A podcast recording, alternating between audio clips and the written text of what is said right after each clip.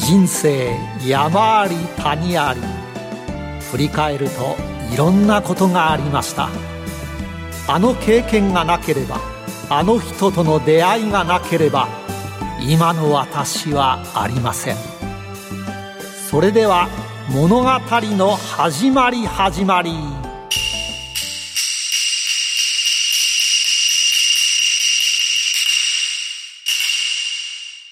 企業トップが語る人生波乱万丈。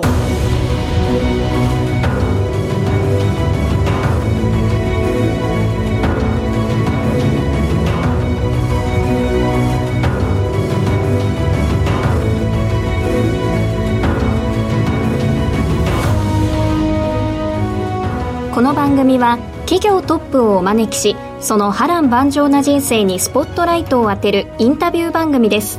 トップに上り詰めるまでのライフストーリーからどんな人生のヒントが得られるでしょうか。進行は辻るなが務めます。それでは番組の案内人をご紹介します。財産ネット企業調査部長藤本信之さんです。毎度相場の福の神こと藤本でございます。今日も元気にいきましょう。はい星という言葉がキーワードになったこの番組。ビジネス界のスターたちをゲストにお招きし番組オリジナルのスターメーカーを着々と完成させて作っています、はい、はい、人生の最大の転機を大金星。人生の最大の失敗を黒星としてゲストスターに年表を作っていただいているんですが今日の年表によりますと、はい。スター誕生は1972年で神奈川県生まれ人生の金星は23歳の時で大学を卒業してすぐに会社を設立したことが人生の大きな転機になったそうです。一方人生のどん底黒星は31歳の時人材育成が追いつかない中出店しすぎたことで事業が大こけ。6ヶ月赤字が続き会社存続の危機に陥ってしまったんだそうです、さあ一体どんなスターが来てくれているのでしょうか。なおこの年表は番組ホームページでもご覧いただけますのでぜひそちらもお楽しみください。この番組は証券コード3393東証一部上場スターティアホールディングスの提供でお送りします。東証一部上場証券コード3393スターティアホールディングス。前期2018年3月期は過去最高の売上を達成。日本から東南アジアへ IT を通したビジネスを展開中。中堅中小企業向けにクラウドサービスから応援機器までオフィス関連はスターティアへお任せください。最先端を人間らしく、東証一部上場、証券コード3393、スターティアホールディングスにご注目ください。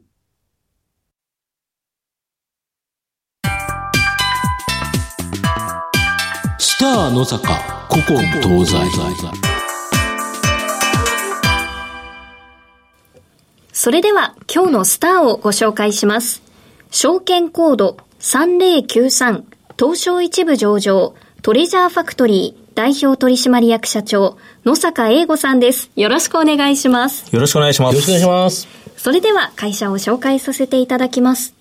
トレジャーファクトリーは、東京秋葉原駅近くに本社がある首都圏及び関西圏を中心に総合リユース業態トレジャーファクトリーと服飾専門リユース業態トレファクスタイルなど複数の業態を展開している企業です。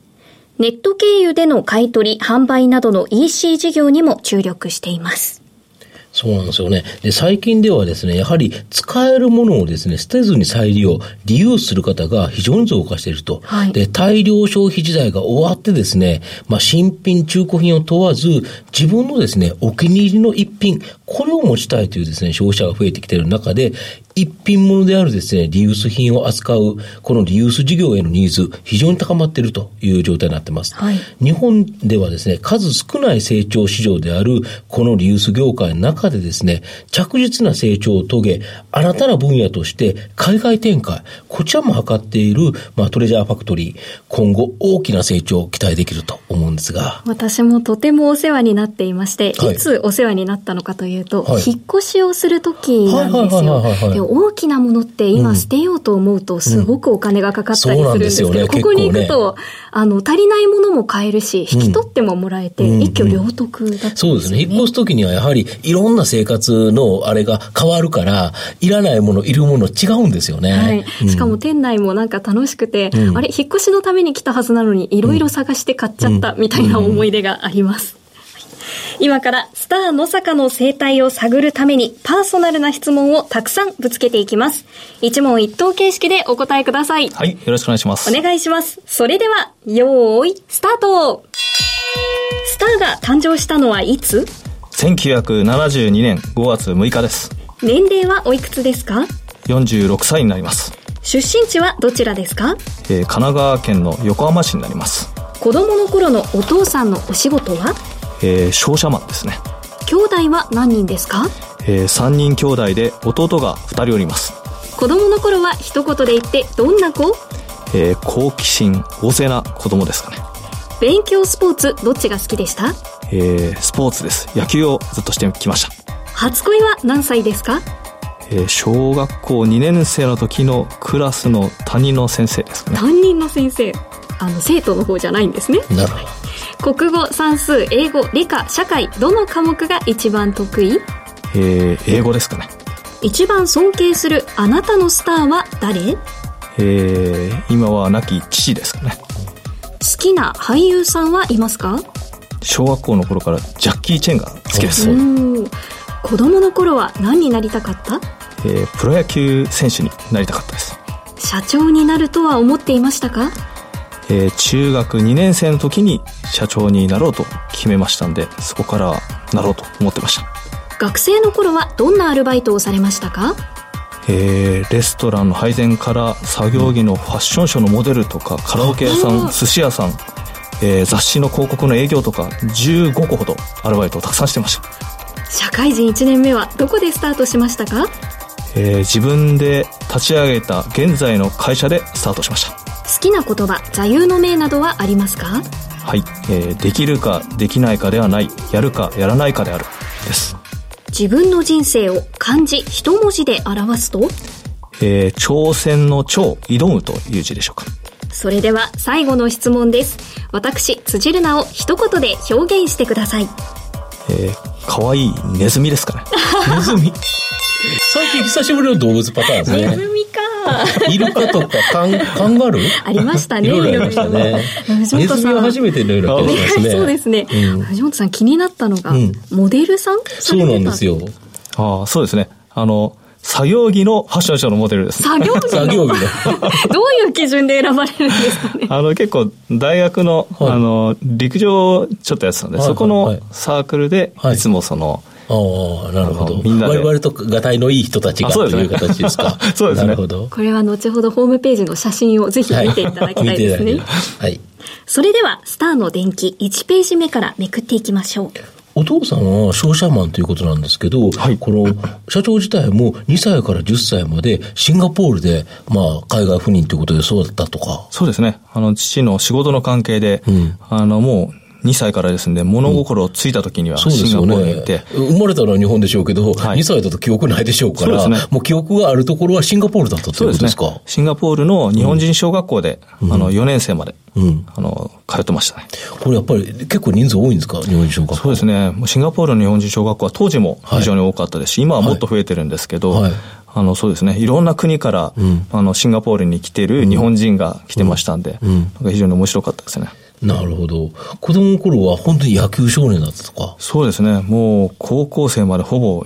野球しかしてないと言っても過言じゃないぐらい野球ばっかりやってました。ああ、ちなみにどこ守ってたんですか？えっ、と、センターを守ってたんですけど、はい、そうですね、小学校の頃から、日本に帰ってきてからずっとリトルリーグで、あの野球やってきましたんで、うん、そうですね、ここまでは本当に野球野球バカというぐらい野球やってましたね。なるほど。で、シンガポールから帰ってきて、中学2年生の時に先ほどおっしゃられたんですけど、あの、社長になるっていうことを、なぜ決めたんですか？そうですね。その、なんか自分の将来をいろいろ考えていて、うん、まあ、その、まあ、父がこう、自分の将来像だとしたら、うんこう、どんな風に自分自身はなっていくんだろうと思ってても、父親があまりにも偉大すぎてですね、うん、あの、本当にこう、なんですすごいバイタリティの塊の父親で、うん、とてもじゃないけど、こんな人にはなれないなと、うん、もうスタートラインを変えるしかないんじゃないかということで、自分で会社を作って、その会社が大きくなったら、まあ少しは父に近づけるんじゃないか。そう中学生の時に思ったのがきっかけです、ね、お父様は、まあ、いわゆる商社マン、サラリーマンとして、はい、朝早くから夜おろす、で、土日も結構、もうガンガン仕事してる、まあ、いわゆるまあ、ビジネスマンで強烈な人だったという感じですか、そうですね。もう本当にそんな感じで、いつ休んでるんだろう、いつ寝てるんだろうっていうぐらいの、そんな父親でしたんで、うんうんあの、まあ、最後父が、そうですね、あの、一部上場企業の取締役までになりましたんで、うん、まあ、父を、まあ、ある意味超えるにはもう自分で一部上場企業を作るしかないなっていうことで、うん、まあ、会社を作るときから、うん、まあ、少なくとも上場できる会社を作りたいっていうのは、創業の時の思いとしてありましたね。なるほど。サラリーマンとして、あれだけやっていかないと、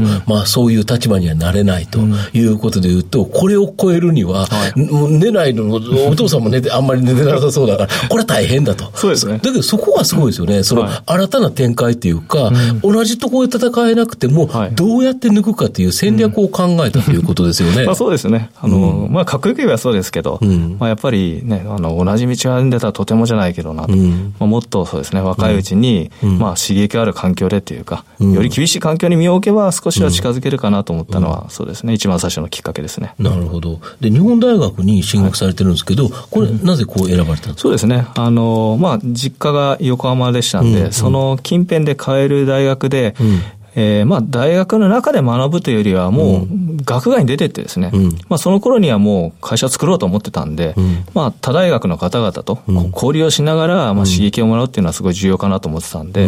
まあ、首都圏に、あの、キャンパスがあってっていうところで選んでいって、まあ、日本大学にご縁をいただいて、あの、そこで大学生活は学んだりしました。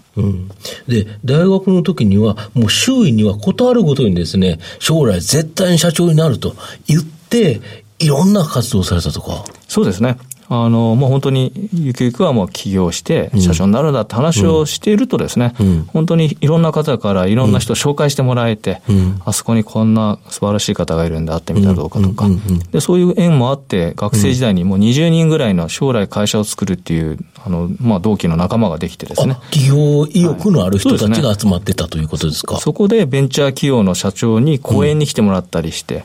まあ、大学のうちに30人ほどの、まあ、創業社長の話を聞けたのは、まあ、卒業と同時に会社ができた一つ大きなきっかけになったんで、うん、まあ、非常に大きな転機でもありましたね。いや、僕もこうやって話聞いてると、創業社長の話いっぱい聞くんですけど、うん、面白いですよね。こう言っちゃ悪いですけど、このさな、なんでこんなおもろいんやろうというぐらい、まあ、本当様々な、そうですね。だから本当に何かはなんかこう、エッジが立ってないとというかですね、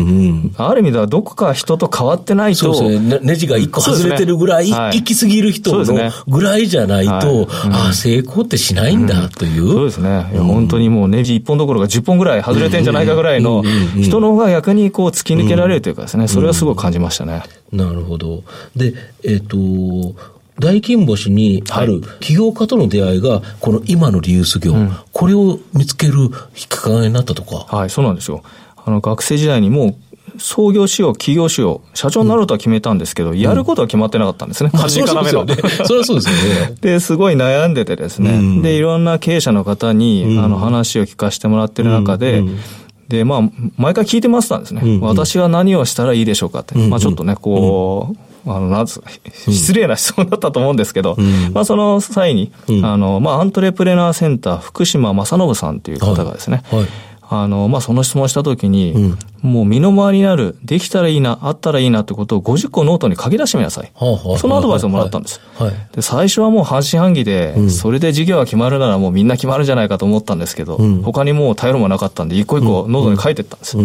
あ、そうしたらその中に出てきたのが学生時代のアルバイトの経験で、はい、まあ、大きなショッピングモールで働いてたときに、はい、夜ゴミ捨て場にゴミを捨てに行くと、はいあの、家電量販店の、あの、ところと、あとは、あと家具のインテリアショップから出てきてるゴミがですね、同じところに捨てられてて、はい、もうその、まあお客様買い替えのものですね。うんうん、それがまあ新品みたいなものはたくさん毎日捨てられてて、もったいないなと思ったのがその50個の中にできて、うん、もしかしたらこれが事業になるんじゃないか。うん、まあそう思ってリサーチを始めたのが、まあ大学4年生の夏頃でしたね。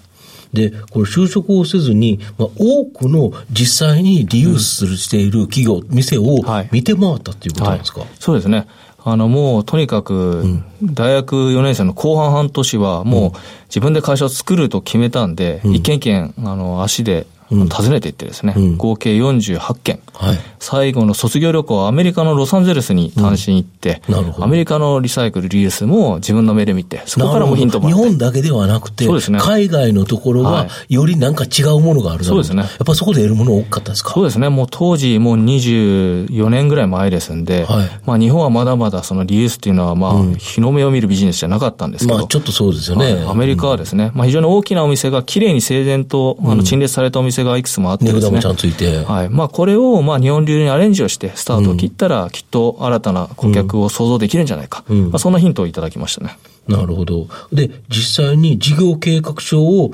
作成されたということですよね。はい、そうですね。で、えっ、ー、と、まあ、ここからやはり店をいっぱい出されていったという形になるんですか、うん、そうですね。もう、スタートを切った時にはもうなんとか事業計画一つでですね、うんうん、あの、家賃100万円の、月家賃100万円の物件を5万円で借りて、一番最初はスタートしましたんで、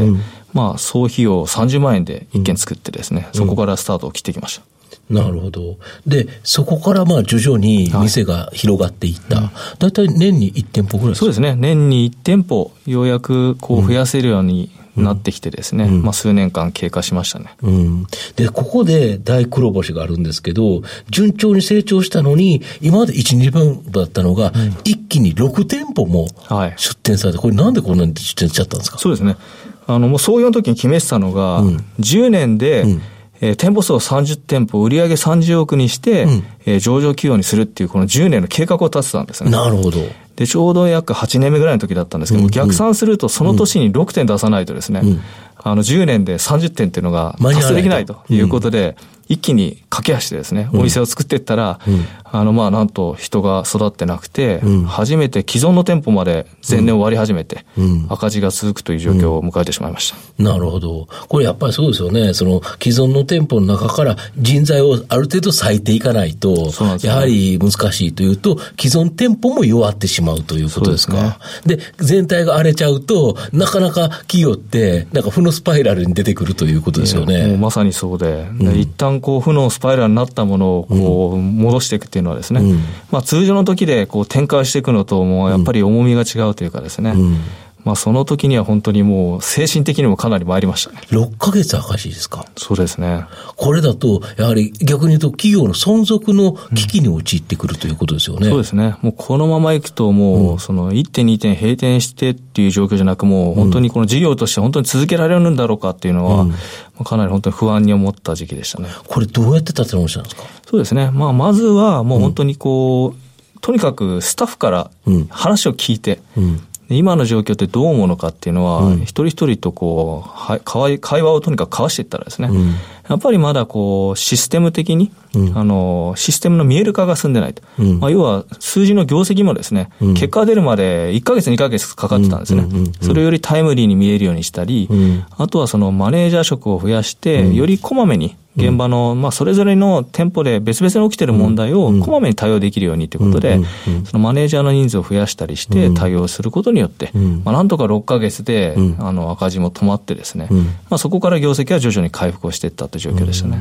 やはり、これ、このビジネスって人材ってものすごい重要ですよね。そうですね。まあ、その時本当に思ったのは、その、まあ、ビジネス限らず本当に人っていうところが、まあ、いかに重要なのかっていうのはもう痛感しましたし、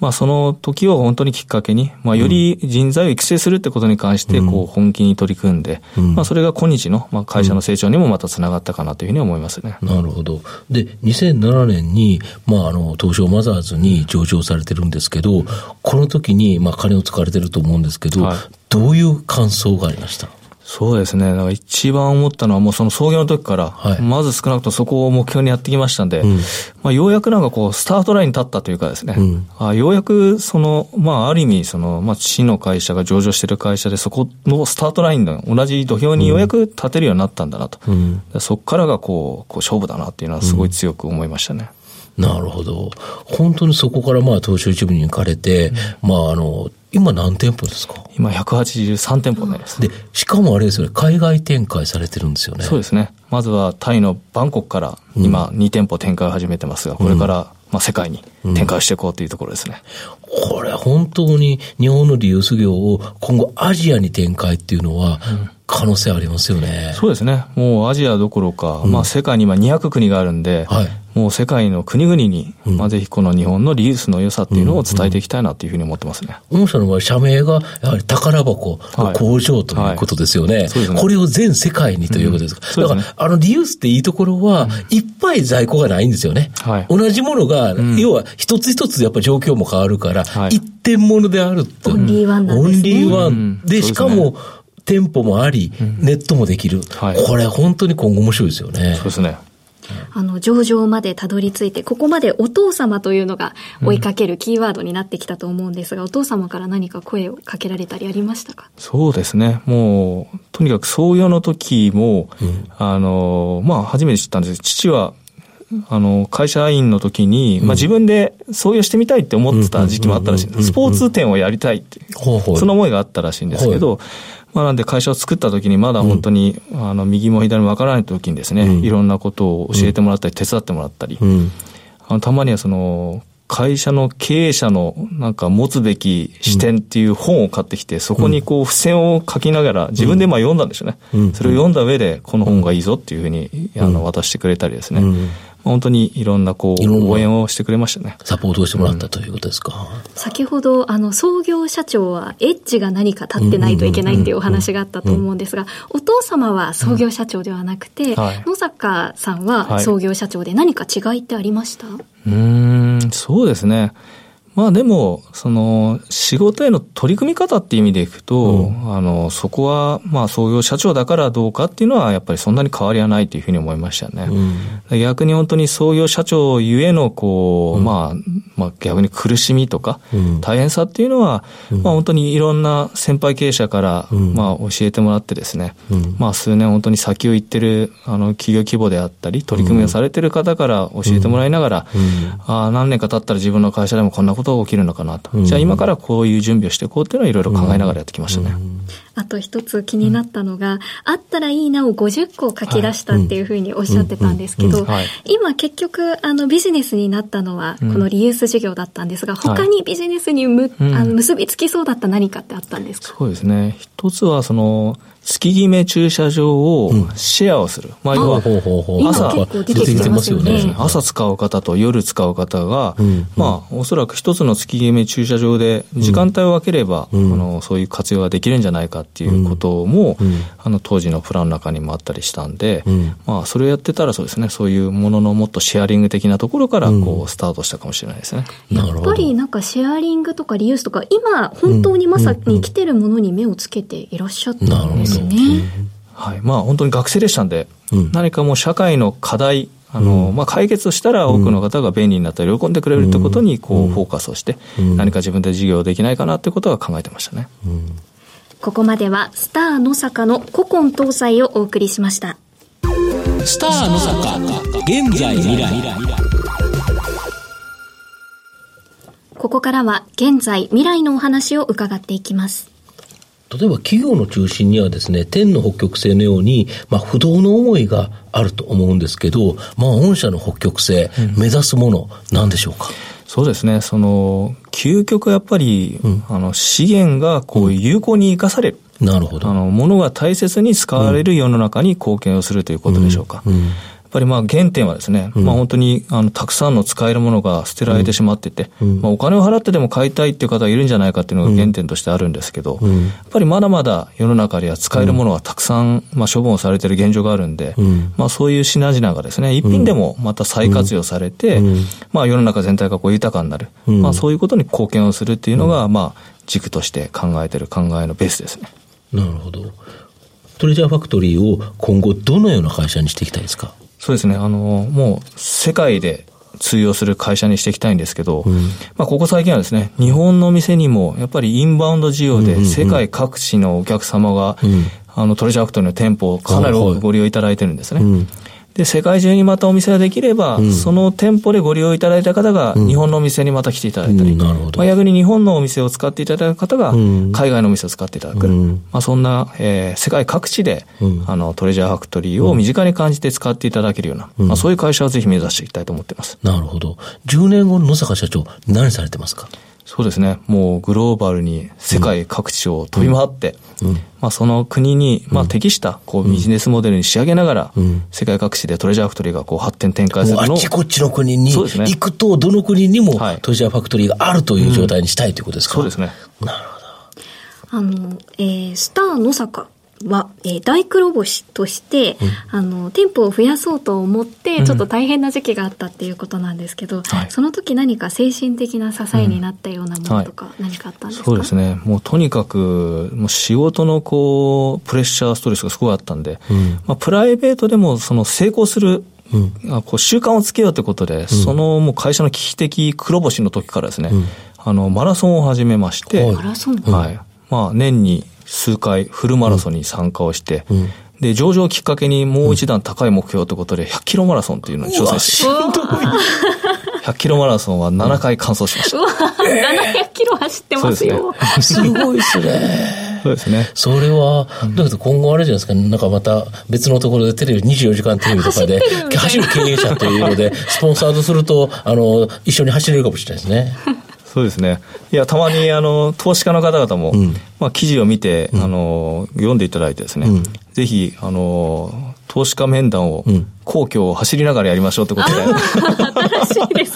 皇居を回りながら、あの、投資家の方とお話したこともありますね。え、実際にやるってことあるんですか？やりましたよ。え、それはすごいですね。息切れちゃいますよね。朝の、朝の6時半、皇居のここに集合、皇居の周りのここに集合っつって、一緒に、こう、ランニングしながら走りましたね。あの、お話しながら。深いお話はできましたそうですね。あの、かなり深い話できますね。あの、普通の株主総会とかでされる質問と、やっぱそういうシチュエーションだと違ったりします？そうですね。もう本当に、なん、なんですかね。あの、まあ、それこそ、うん、まあ、本当に今後どんな展開をしていこうとしているのかってところは、うんうん、まあ、本当に踏み込んでお話もいただけたりもするんで、今後のこう、ビジョンを語りながら、まあ、すごいその、理解も深く、あの、していただいて、まあ、すごい良い機会だったなというふうに思ってますね。すごいっすね。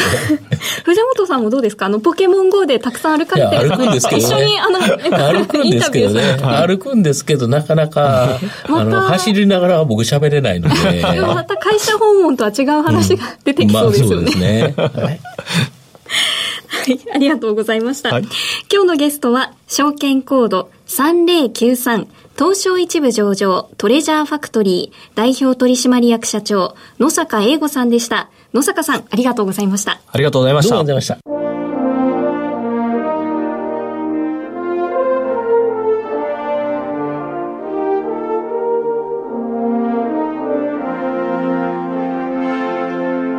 さて、企業トップが語る人生波乱万丈、そろそろお別れの時間です。たくさん印象に残ったことがあったんですが、全体を通して今日私の印象に残ったのは、うん、計画的だなという印象です、ね、あのマラソンの目標とかもすごく計画的な感じがしたんですけど、どうでした？そうですね。やっぱりこの計画してただ途中でうまくいかなかった大苦労の人あるじゃないですか。そこのところでどうやってその変更できるか。やっぱり柔軟さも重要だと思うんですよね。そうですよね。そこも目標を立てたからこそ、うん、逆算してしまったからこそちょっと焦ってしまって、うん、そういうことになったっていうことでしたもんね、うんここまでのお相手は藤本信之と辻るなでお送りしましたそれでは来週のスターにもご期待くださいこの番組は証券コード3393東証一部上場スターティアホールディングスの提供でお送りしました。